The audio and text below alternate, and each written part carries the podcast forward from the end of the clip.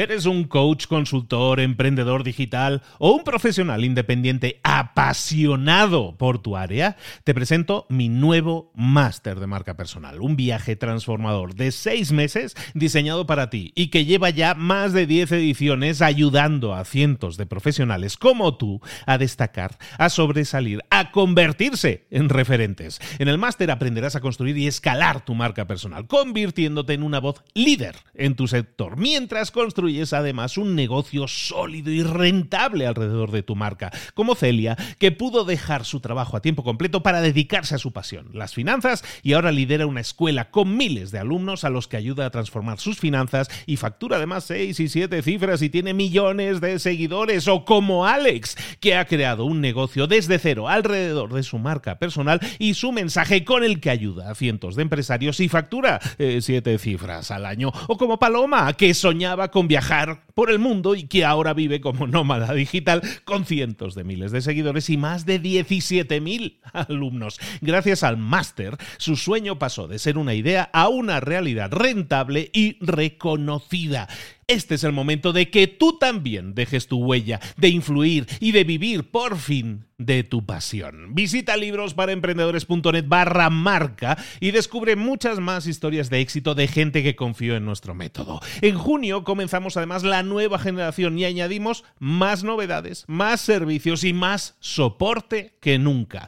Únete a la élite de profesionales que ya están cambiando sus vidas. ¿Estás listo? ¿Estás lista para desarrollar tu marca personal y ser nuestra próxima historia de éxito? Pues visita librosparaemprendedores.net barra marca y comencemos. Hola, hola, buenos días. Esto es Mentor 360. Hoy vamos a hablar de liderazgo. Abre los ojos. Comenzamos.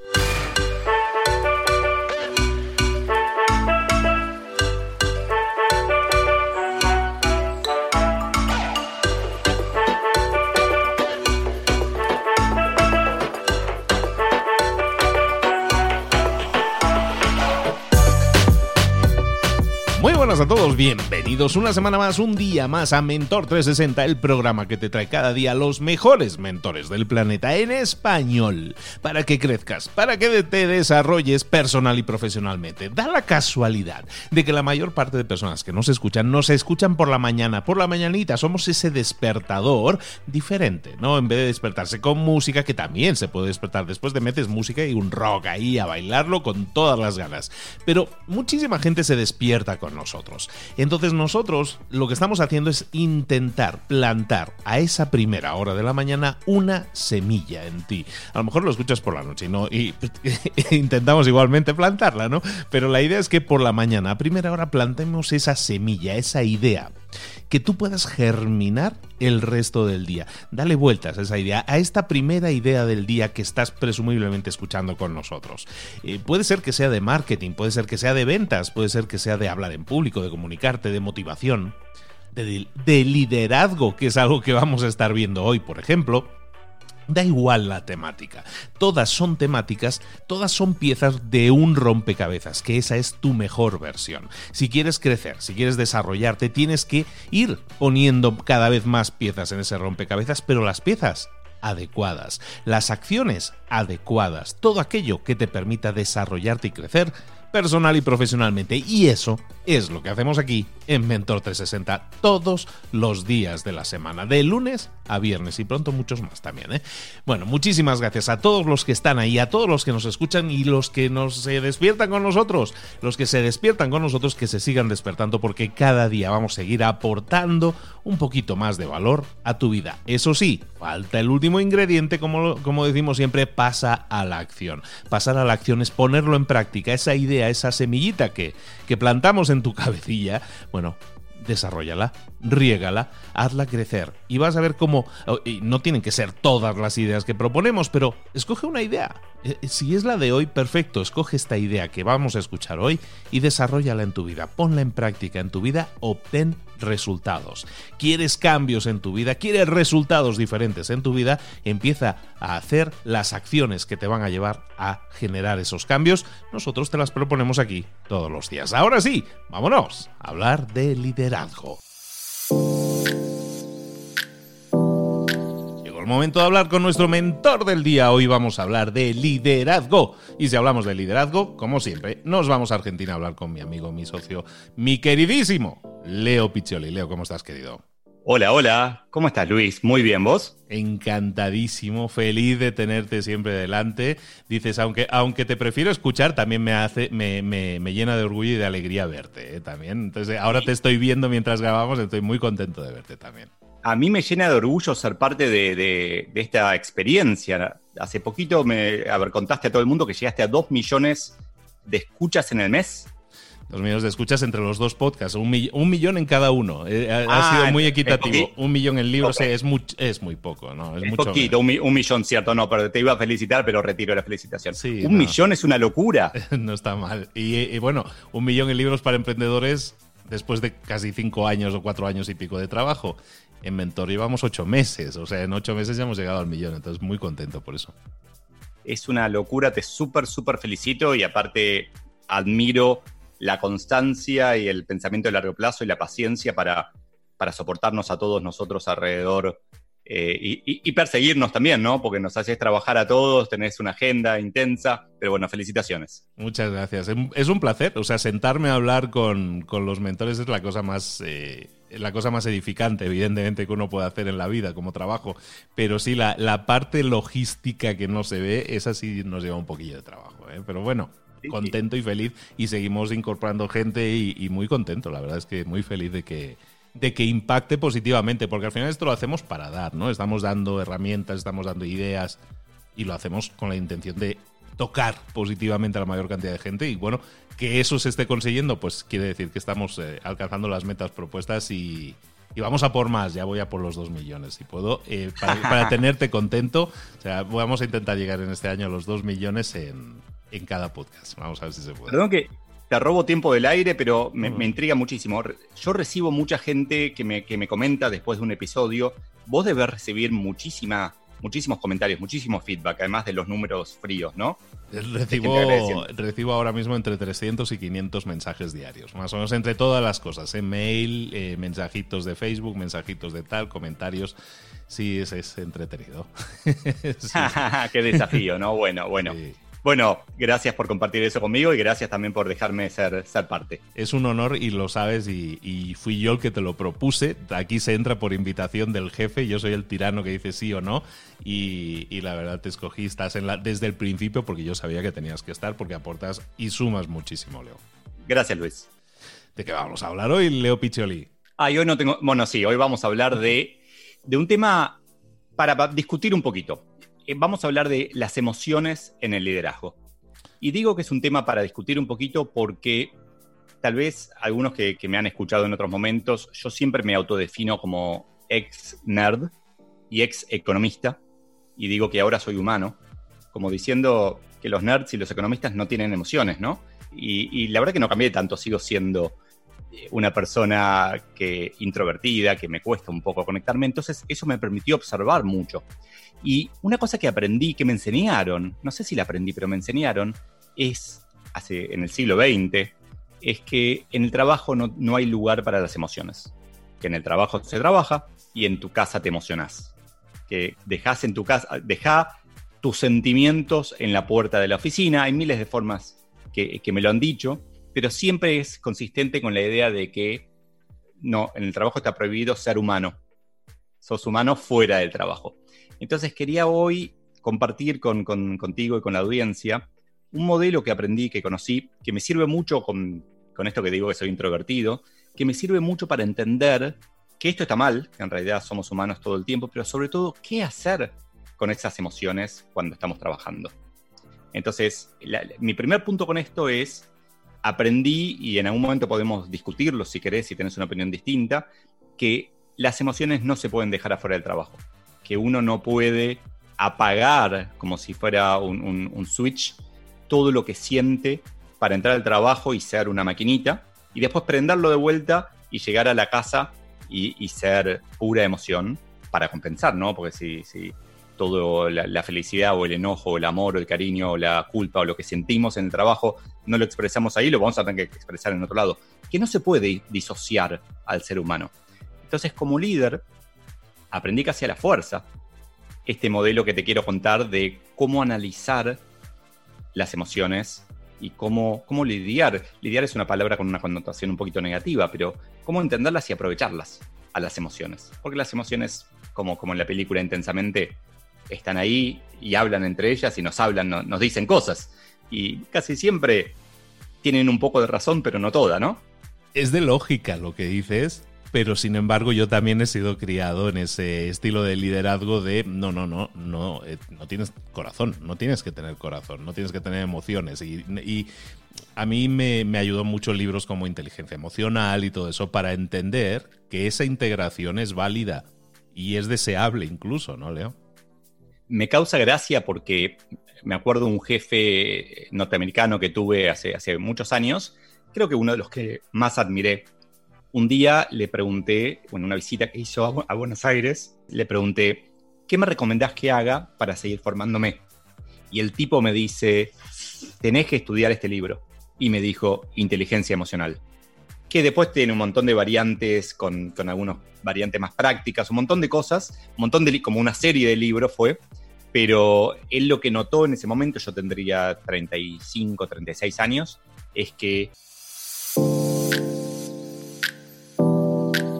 lo que yo estaba empezando a desarrollar, pero que me faltaba bastante, era ese, esa interfaz humana, ¿no? Que, en definitiva, como líder, eh, es parecido el proceso que yo hice y que muchos debemos haber hecho en, nuestras carreras. Yo pasaba todo el día atrás de un Excel. Entonces, me encantaría ahora pedirle a la audiencia que levante la mano quien pasa más del 50% de su día atrás de un Excel o similar, ¿no? Pero es como, bastante habitual todavía y a medida que fui creciendo fui como corriendo el Excel y haciéndome más cercano a la gente, porque además el líder, para liderar, necesita inspirar a la gente a hacer cosas, necesita entender qué es lo que les pasa para poder ayudarlos a perseguir la visión, a quitar obstáculos del medio, para, ayudarlos a que se formen. Entonces, el, modelo este a mí me, me fue terriblemente útil tan útil que lo que tengo de ayuda a memoria es una foto de la hoja donde tomé nota originalmente hace 10 años. La hoja la tengo guardada, pero no la saco porque sé que se va a gastar, pero la foto es como, tengo exactamente esa misma foto de la que aprendí, de hecho aprendí en Brasil, así que la tengo en portugués, pero, pero fue súper útil. Y el modelo, básicamente, lo que trata de hacer es entender cómo se traduce a negocios, a, un entorno laboral cada emoción. Entonces, suponte que sos el, líder de una organización o de un equipo y alguien en el equipo está triste. Alguien tiene esta cara larga, que se lo ve triste y que hace, en el siglo pasado, tal vez le hubiéramos dicho, cambia la cara, ¿no? O si tenés problemas, no vengas. Claro, cosas así. un jefe hubiera dicho eso, probablemente no un líder, pero un jefe hubiera dicho eso. O un par, un colega, tal vez a escondidas, le hubiera dicho, ¿querés que hablemos, almorzamos juntos? Pero como a escondidas, porque no, esa cara hay que cambiarla. Hoy, lo que yo aprendí es que esa cara de tristeza está, se traduce, lo que está diciendo es, perdí algo importante. Es, yo tenía algo y lo perdí, por eso estoy triste. Entonces, como líder, lo importante es entender qué se hace con eso, cómo podemos ayudar a la persona. Una forma de ayudarla claramente es explicando, es ayudándole a entender que cuando alguien pierde algo tiene que hacer dos tareas. Una es un luto. Yo tengo un cuadro sinóptico de todo esto, por eso es súper fácil de verlo. Una es hacer el luto. Perdí algo, perdí dinero, perdí en una relación, perdió mi equipo de fútbol, lo que sea, hay que hacer un poco de luto y hay que dar el espacio para ese luto, porque la emoción está, no la podemos ocultar. Y la otra que se puede hacer es reponer lo que se perdió. Si hablamos de fútbol, bueno, que gane el equipo va a compensar la tristeza. Que no te dieron ese ascenso, tal vez lo que podemos hacer es reponerlo con alguna otra cosa, con, con una promesa de una oportunidad futura, o con una capacitación, o con un mimo, un, poco de tiempo dedicado a escuchar a la otra persona. Es aceptar que esa tristeza no se va porque le digamos que se vaya. Se va porque permitimos el luto, y lo reponemos. Y esto va a ser más clarito cuando, cuando entendamos el opuesto a la tristeza, que es la alegría. Que de vuelta, hice una encuesta el año pasado para, mi último libro en donde preguntaba qué emociones son aceptables en el trabajo. Y, es gracioso porque eh, me dicen, la alegría es más aceptable que la tristeza. Digo, ¿cómo? Si la alegría y la tristeza son como el yin y el yang. O sea, si permitimos la alegría, tenemos que permitir la tristeza, porque la alegría es exactamente lo opuesto. Es gané algo que es importante para mí. Puede ser gané un premio, puede ser recibí un ascenso, puede ser mi equipo ganó un partido, puede ser mi jefe me felicitó. Entonces, lo que la alegría pide es una celebración. Es algún hito en donde digamos, qué bueno esto, podamos agradecer, podamos como llevar a la persona a otro nivel. Estas dos son emociones que hablan más del pasado, tristeza y alegría, y en general vienen así de a las emociones. Lo otro, hablando del futuro, por ejemplo, hay dos emociones que también vienen igual, que son el miedo y el entusiasmo, y que para mí son probablemente mucho más importantes que la tristeza y la alegría en el entorno laboral. El miedo, en este modelo, se explica como puedo perder algo importante. La tristeza es perdí. El miedo es, uh, puedo perder algo importante. Entonces, me acuerdo en épocas malas de la empresa, a fin de mes había personas que tenían miedo de perder el empleo. ¿Qué pide el miedo? El miedo, ¿qué se hace cuando uno tiene miedo? Que, es, creo que es la clave del liderazgo y del autoliderazgo de las emociones. Cuando alguien tiene miedo hay que hacer dos cosas. Una es reducir el riesgo y otra es minimizar el daño si acontece, si sucede lo que tenemos miedo.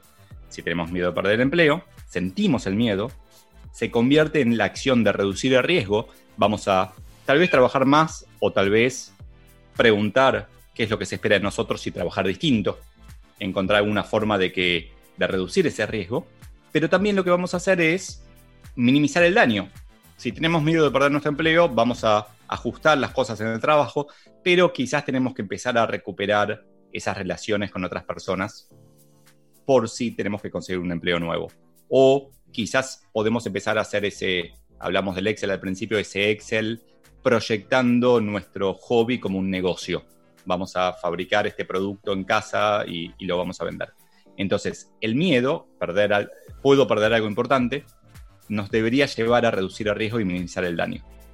Ahora, la contraparte del miedo, como la tristeza tiene la alegría, el miedo tiene el entusiasmo. El entusiasmo es, puedo ganar algo importante. Es, me compré este boleto de lotería y tengo fe.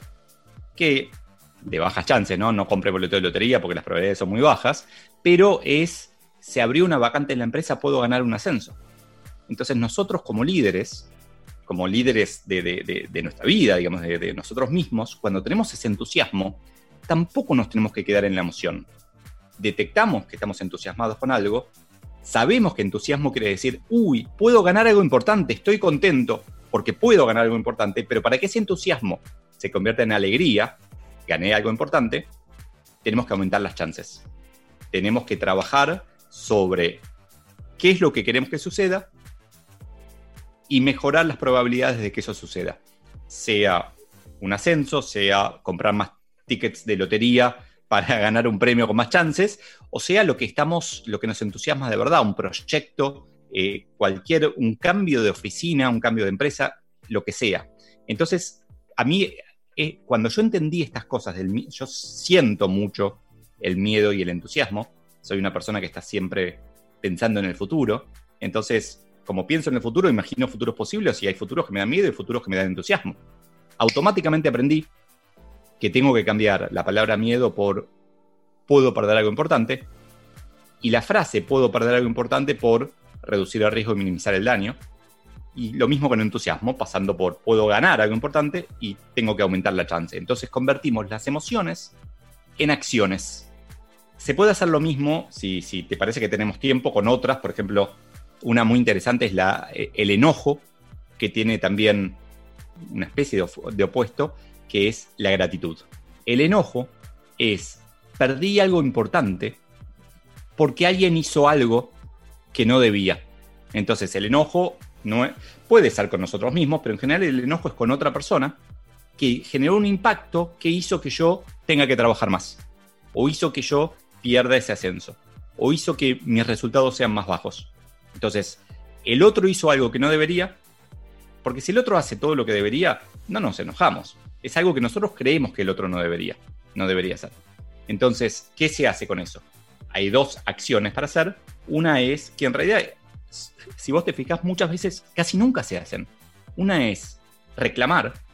Si el otro hizo algo que no debería y eso afectó a, o sea, nos quitó algo y eso nos dio enojo, tenemos que avisarle. Porque vos hiciste esto, yo perdí esto. Que el otro, tal vez quiere seguir, muchas veces asumimos que el otro lo hizo a propósito, pero por lo general no sabe el otro las consecuencias de sus actos.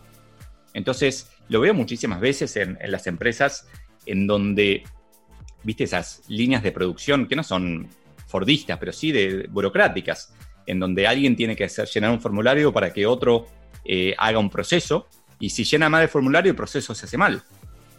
Entonces, muchas veces la rabia, el enojo que tiene el, segundo en la línea, no se expresa y se asume que el otro es, como decimos en Buenos Aires, un HDP, que lo hizo a propósito y que nunca va a cambiar.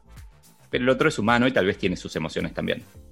Y la otra, la contraparte de este enojo, es la gratitud gané algo importante porque alguien hizo algo que no tenía que hacer. Vino mi jefe y me dio una palmada en la espalda. Gané placer, alegría, y el otro no, tenía que hacerlo. Podríamos decir, sí, es su trabajo, si fuéramos como, como un poco más estrictos, pero en verdad no tiene por qué hacer eso. Lo mismo cuando alguien viene a la mañana y trae una torta o como compramos acá en Argentina facturas, croissants, o pau de queijo en Brasil, o, chipá en otro lado, trae algo y, sentimos gratitud. Entonces, ese es fácil, es agradecer, simplemente, que también es algo que muchas veces perdemos de vista. Cuando alguien hace algo que no tiene que hacerlo, y eso nos ayuda, hay que agradecerlo por dos motivos. Uno porque es lo correcto, pero otro es porque, igual que con el enojo, damos la señal de que queremos que eso se repita. Con el enojo, al reclamar, damos la señal de que queremos que eso no se haga más. Con la gratitud, al agradecer, damos la señal de queremos más de eso. Trae más eh, eh, croissants que me encantan. Entonces, cada emoción, lo que, lo que yo aprendí es que cuando percibo la emoción en mí o en otro, tengo que encontrar la forma de traducirla a uno de, estos, de estas frases, puedo perder algo importante, por eso siento miedo, o alguien perdió algo porque yo hice algo que no debería. Eso es culpa. Otra persona perdió algo porque yo hice algo mal. Es como la contraparte de alguna manera de la rabia. Cuando uno siente rabia, tal vez el otro siente, siente culpa. Entonces es sentir la emoción de verdad, reconocerla, convertirla en una descripción sobre la que podemos actuar y actuar. No ocultarla, nunca más ocultarlas, porque ocultarlas nos enferma, a mí me enferma. Yo sufro migrañas cada vez que las oculto. Entonces, fue un aprendizaje para mí súper fuerte, todavía sigo aprendiendo.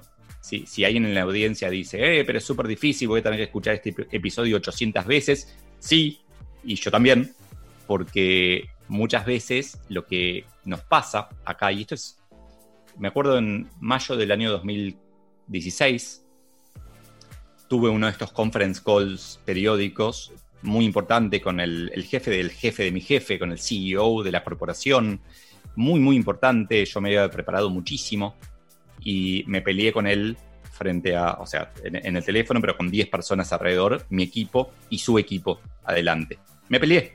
No le dije ninguna obscenidad, pero le dije, fui agresivo. Le dije, vos ocupate de la visión, yo me ocupo del Excel. Porque era un poco el conflicto que estaba teniendo. Él se estaba metiendo en mi Excel, pero no me decía hacia dónde quería que, cómo quería dominar el mundo. Y, fue muy interesante porque me enojé mucho. Tanto que cuando terminó ese, que fue enseguida, cuando terminó esa llamada, me fui a dar una vuelta por el barrio, a caminar por el barrio en, donde teníamos la oficina, porque yo no podía enfrentar a nadie en ese momento con ese estado y me di cuenta que me estaba pasando algo interesante, que es un secuestro emocional. Recomiendo que veamos la película intensamente cada tanto porque pasa seguido cuando tristeza toma el control, es un secuestro emocional. Estamos permitiendo que una emoción domine todo lo demás. Entonces, entender lo antes posible cuando notamos nuestras emociones y actuar sobre ellas previene más ese secuestro emocional. Porque cuando una emoción nos secuestra, una emoción toma el control de las decisiones, no deberíamos tomar decisiones laborales seguro. Deberíamos, que de hecho, como curiosidad, después de esa discusión me tomé dos semanas de vacaciones. Fui dos días y me di cuenta de lo que me estaba pasando, me tomé dos semanas de vacaciones, viajé, las necesitaba de verdad porque no podía, no era yo, era mi enojo. Entonces, una consecuencia de no actuar sobre las emociones, de no darle atención. Hablé mucho, Luis. ¿Te ah, emocionaste? hablaste mucho y muy bien, ¿no? Sobre esto último que decías, eh, efectivamente, o sea, si lo veamos desde un punto de vista frío, cualquier emoción afecta a la productividad, o sea, de una manera u otra. Y en el caso de una emoción no gestionada, es como más va a aumentar eh, o disminuir la productividad. Y, tiene mucha. Me encantó el, enfoque de pasamos del reino de las emociones al reino de las acciones, ¿no? Porque muchas veces no se nos ha enseñado manejar nuestras emociones. Entonces, como no se nos ha enseñado, pues no sé hasta dónde, no sé cómo manejarla, no sé qué hacer con esta, con este odio, con esta pasión que siento, con esta alegría que siento, no sé cómo, cómo encaminarla de la forma adecuada. Y me, me gustó mucho el enfoque de pasar de la emoción a convertirla en una acción, en algo positivo, que podamos hacer algo que sume pues para potenciar una emoción positiva o para reducir el, daño de una emoción negativa. Pero te lo voy a poner más difícil, Leo. El, a veces nos estamos encontrando, y últimamente un poco más, con gente con la que trabajamos que parece carente de emociones. Que parece que no tenga emociones. ¿Qué hacer cuando alguien parece indiferente a todo. Cuando alguien parece que llega al trabajo sin la alegría, sin la emoción, sin, sin ganas de hacer cosas y parece que tienes que levantarlo. Y, estoy mirando a los millennials un poco en eso. Pero, ¿cómo manejar a veces esa aparente carencia de emociones en el trabajo, de, de, implicación, por decirlo de una manera, que tiene mucho que ver con la, con la emoción? Es un, está muy bueno la pregunta porque me parece uno de los principales problemas que tenemos hoy en las organizaciones y que tiene que ver con que los líderes fuimos formados, o sea, no nos enseñaron emociones, como decís. De hecho, no solo nos enseñaron, nos prohibieron emociones. Y viene el joven y el joven es más, entre comillas, libre al respecto. Y no sabemos cómo lidiar, no sabemos qué darle. y terminan las organizaciones diciéndole, está desmotivado, démosle dinero. Y por favor, no. Es casi un insulto. A ver, está buenísimo, me encanta ganar más dinero. Pero lo que están pidiendo, para mí, es inspiración. Creo que estamos yendo más y más a un mundo en donde trabajamos menos por el dinero, por lo material, y trabajamos más por un bien superior, por un bien mayor. Entonces, mi desafío al, al líder que de repente todos los lunes a la mañana, sabe que tal persona va a venir con, cara impávida, totalmente sin, sin demostrar emociones, viniendo solamente porque tiene que venir, el desafío, en algún momento como jefe, una persona en mi equipo decía hay que motivarlos. A mí no me gusta la motivación porque la motivación es algo que viene de afuera. Creo que el trabajo es entusiasmarlos el trabajo, y es un trabajo difícil porque es casi uno a uno, es encontrar qué los emociona, qué los inspira. Implica preguntar, implica indagar un poco, por ejemplo, en cómo te imaginas el mundo en 10 años, cómo te imaginas tu vida en 10 años, qué va a cambiar. Entonces es encontrar cómo el hecho de que trabaje conmigo esta persona va a ayudar a construir ese mundo si encontrás eso, tenés motivación de por vida, porque es inspiración, es entusiasmo, viene de adentro. Si, si querés motivarlo de afuera, vas a tener que ponerle un premio todos los trimestres por puntualidad o por sonrisa que, compartió con los demás. Si sonreíste, te doy un premio. Pero creo que, que el desafío es entender que ya no es más una propuesta sirve para todos, que cada uno va a ser un poco distinto entonces, como líderes, vamos a tener que conocer mejor a los individuos que trabajan con nosotros y de hecho otro día vamos a hablar del tema, pero vamos a tener que seleccionar distinto a los individuos, porque vamos a tener que seleccionar no tanto por, por lo que saben hacer, sino por esa visión que tienen del mundo. Si, si vos, Luis, querés lo mismo que yo, va a ser mucho más fácil que trabajemos juntos. Eh, entonces, me parece que es un desafío de, las organizaciones y, la solución pasa más que nada por soñar con un futuro mejor, compartirlo, inspirar a, los demás a que se enganchen, a que se prendan, a que se suban a ese tren que va al futuro. Totalmente de acuerdo. De hecho, eh, enlazando lo que comentábamos antes de que se nos enseñó a no mostrar emociones, también se nos enseñó a ser más jefes que líderes, ¿no? Y lo que estamos hablando contigo siempre va mucho más en ese sentido de ser mucho más humano. Si vamos sumando episodios, que ya llevamos unos cuantos, si vamos sumando episodios, lo que estamos aprendiendo es que ser un buen líder, eh, antes lo podíamos entender, llego a ser jefe y me tumbo, ¿no? Me tumbo y si simplemente vengo a que a firmar, que me traigan los papeles y yo los firmo, ¿no? Eso puede ser ser un jefe, puede ser ser un capataz, pero no es ser un líder. Ser un líder es ser cercano, entender, saber. Y si nosotros entendemos, me gusta mucho ese concepto, si nosotros entendemos a dónde quiere llegar esa persona, cuál es el camino que quiere emprender esa persona, cómo nosotros le podemos ayudar y cómo trabajar con nosotros le puede a esa persona ayudar a conseguir sus metas, va a significar una persona motivada, una persona, como decías por aquí, con cara alegre y una persona con cara alegre invita a la celebración, entonces todos son cosas positivas, ¿no? Entonces vamos a encaminarnos de esa manera, me gustó mucho el, el enfoque y espero que a todos los que nos hayan escuchado también lo hayan sentido así. Si es así, ¿por qué no nos dejas un mensaje en las redes sociales diciéndonos, oye, pues sí me ha motivado, sí lo he entendido, ahora lo veo de otra manera? Creo que puede ser una excelente herramienta para ayudarte a entender. E incluso si hay alguna otra emoción que a lo mejor no hemos tratado, ponnos, ponnos a, prueba, ponnos el reto a ver si podemos eh, responderte también. ¿Qué te parece? A mí me encanta que hagan eso, me encanta el feedback porque nunca podemos dejar de, aprender.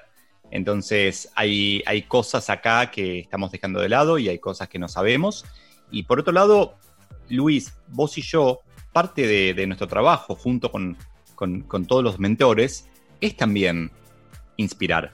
Entonces, cuando decís hay un cambio de jefe barra capataz a líder, se da un cambio también de ese jefe capataz es un jefe formal. El liderazgo muchas veces es un liderazgo informal, en donde nosotros somos capaces de influir. ¿Un millón de escuchas tuviste? No puedo creerlo, pero eso es poder influir. Entonces todos nosotros podemos influir, incluso en nuestros jefes, no solamente en, la gente que nos reporta o la gente que conocemos. a un jefe, a un desconocido, es maravilloso el mundo que, que estamos construyendo todos juntos, ¿no? Todo pasa por la actitud que pongas, por la actitud, por la cara que pongas, por la emoción que pongas, porque sí, se puede y se debe poner emociones en el trabajo, lo que pasa hay que manejarlas de la forma adecuada. Hoy hemos visto un poco herramientas que te pueden servir para enfocarlo de otra forma, diferente probablemente a la que estás teniendo ahora, y eso yo creo que va a sumar para ti, para la empresa, para el jefe, para una mejor relación entre todos, y eso es siempre positivo. Leo Piccioli, muchísimas gracias de nuevo por haber estado con nosotros. Coordenadas, ¿dónde te localizamos?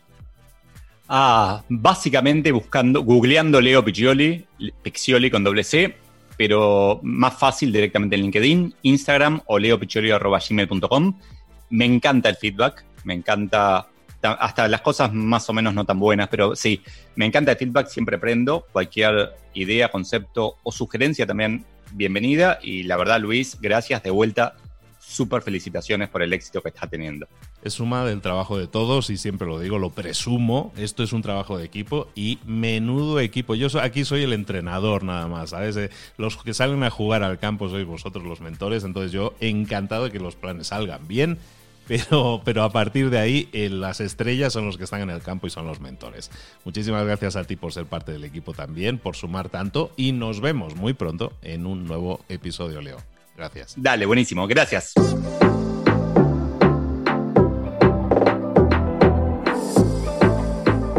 Y ahora pregúntate, ¿En qué quiero mejorar hoy? No intentes hacerlo todo de golpe, todo en un día. Piensa, ¿Cuál es el primer paso que puedes dar ahora mismo? En este momento, quizás. A lo mejor te lleva dos minutos hacerlo. Si es así, ¿por qué no empezar a hacerlo ahora? ¿Por qué no empezar a hacerlo ya, en este momento? Ahora. Cierra los ojos. Respira hondo y repite, sé lo que tengo que hacer. Sé cuál es el siguiente paso. Voy a darlo en este momento. Piénsalo, siéntelo y hazlo.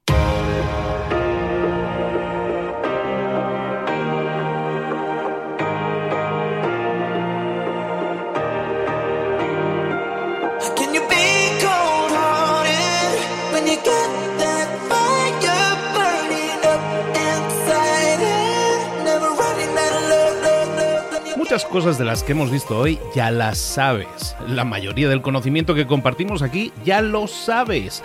Sabemos lo que tenemos que hacer, sabemos lo que tenemos que evitar, lo que no tenemos que hacer, todo eso ya lo sabes. El único problema es que no lo ponemos en práctica, no pasamos a la acción y es ahí donde te necesito a ti y a tu compromiso. Si una sola de las ideas que hemos comentado hoy resuena en ti, te llama a ponerla en práctica, entonces define el paso más pequeño posible, el gesto más mínimo y hazlo ahora mismo.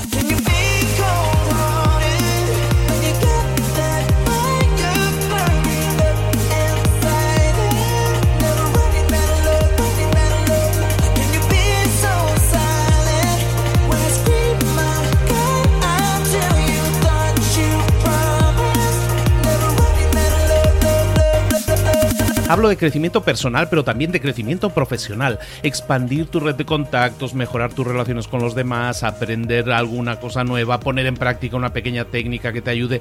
Todo suma, pero solo suma si lo pones en práctica. No si piensas en ponerlo en práctica. Pensar en ponerlo en práctica no sirve, tienes que ponerlo en práctica, pasar a la acción.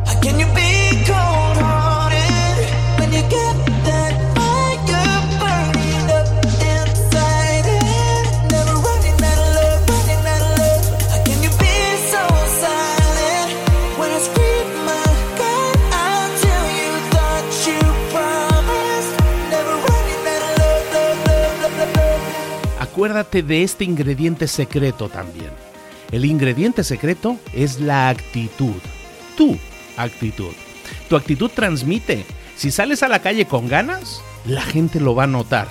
Si sales a la calle sin ganas, la gente también lo va a notar. El mundo está ahí fuera, te está esperando, por lo tanto sal ahí fuera, sal a la calle y sal con ganas, sal con actitud. No esperes a mañana, ya sabes lo que tienes que hacer y ya sabes que lo puedes hacer hoy. No veas pasar la vida, vive la vida. Tienes las mismas 24 horas que tienen los demás, haz que valgan la pena. Entrega en estas próximas 24 horas tu mejor versión. Te esperamos aquí mañana para continuar creciendo. Te esperamos aquí mañana con más mentores, pero el día de hoy está completito delante de ti. Así que ponte en pie pisa fuerte, respira hondo, sal ahí fuera y conquista tu día. ¿Eres un coach, consultor, emprendedor digital o un profesional independiente apasionado por tu área? Te presento mi nuevo máster de marca personal, un viaje transformador de seis meses diseñado para ti y que lleva ya más de 10 ediciones ayudando a cientos de profesionales como tú a destacar, a sobresalir, a convertirse en referentes. En el máster aprenderás a construir y escalar tu marca personal, convirtiéndote en una voz líder en tu sector, mientras construyes construyes además un negocio sólido y rentable alrededor de tu marca, como Celia, que pudo dejar su trabajo a tiempo completo para dedicarse a su pasión, las finanzas, y ahora lidera una escuela con miles de alumnos a los que ayuda a transformar sus finanzas y factura además seis y siete cifras y tiene millones de seguidores, o como Alex, que ha creado un negocio desde cero alrededor de su marca personal y su mensaje con el que ayuda a cientos de empresarios y factura eh, siete cifras al año, o como Paloma, que soñaba con viajar por el mundo y que ahora vive como nómada digital con cientos de miles de seguidores y más de 17.000 alumnos. Gracias al máster, su sueño pasó de ser una idea a una realidad rentable y reconocida. Este es el momento de que tú también dejes tu huella, de influir y de vivir por fin de tu pasión. Visita librosparaemprendedores.net barra marca y descubre muchas más historias de éxito de gente que confió en nuestro método. En junio comenzamos además la nueva generación y añadimos más novedades, más servicios y más soporte que nunca. Únete a la élite de profesionales que ya están cambiando sus vidas. ¿Estás listo? ¿Estás lista para desarrollar tu marca personal y ser nuestra próxima historia de éxito? Pues visita librosparaemprendedores.net barra marca y comencemos.